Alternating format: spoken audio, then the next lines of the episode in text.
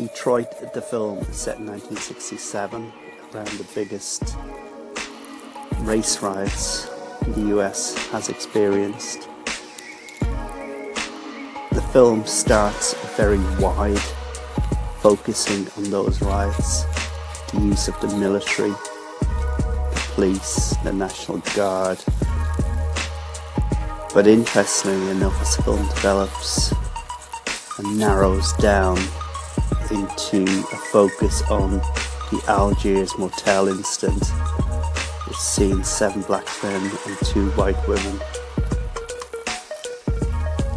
involved in brutal beatings, death, assault and degradation. It would not be out of place in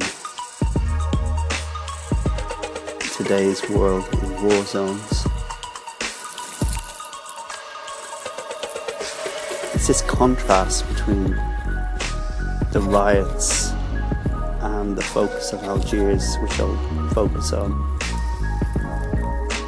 The film, as you would expect from Kathryn Bigelow, Zero Dark Thirty, Hurt Locker, really has impact in its depiction of those riots, the tension, the crowd scenes, the brutality, the shots ringing out, the chaos. This is where the film is at its best. When it narrows down to Algiers, you still have elements of those tensions, but the film becomes more dramatic, trying to tell too many stories, focusing on the normality people are trying to do in the hotel, by the pool, relationships, background, I suppose you could call it. And then a very long, extended scene of interrogation, fake expectations given to characters that each of them are killed information out of them. Truly horrific. The performances by John Boyega as Dismukes is stately, excellent. He really has a presence. Equally, Will Poulter as Krauss, the racist cop, leading the Algiers Hotel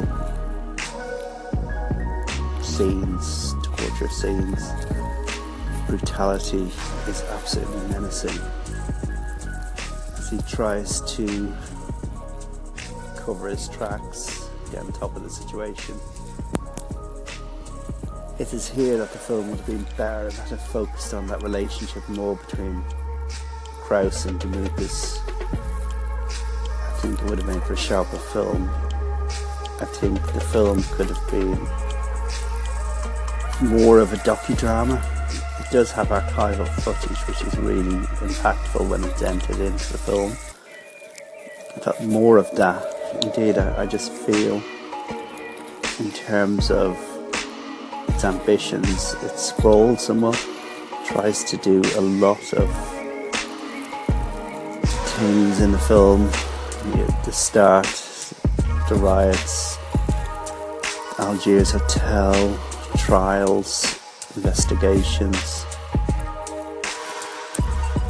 the band sequence, which I think is the weakest. One of the characters is in kind of Detroit band. I think that was a distraction that could have been narrowed out. But overall, it's a very effective film. I think one element of it that's highly relevant today is the way the film depicts the almost militarization of the police force, who begin to feel as if they're at war. The film does show different shades of police officer behaviour, likewise army behaviour to balance it off.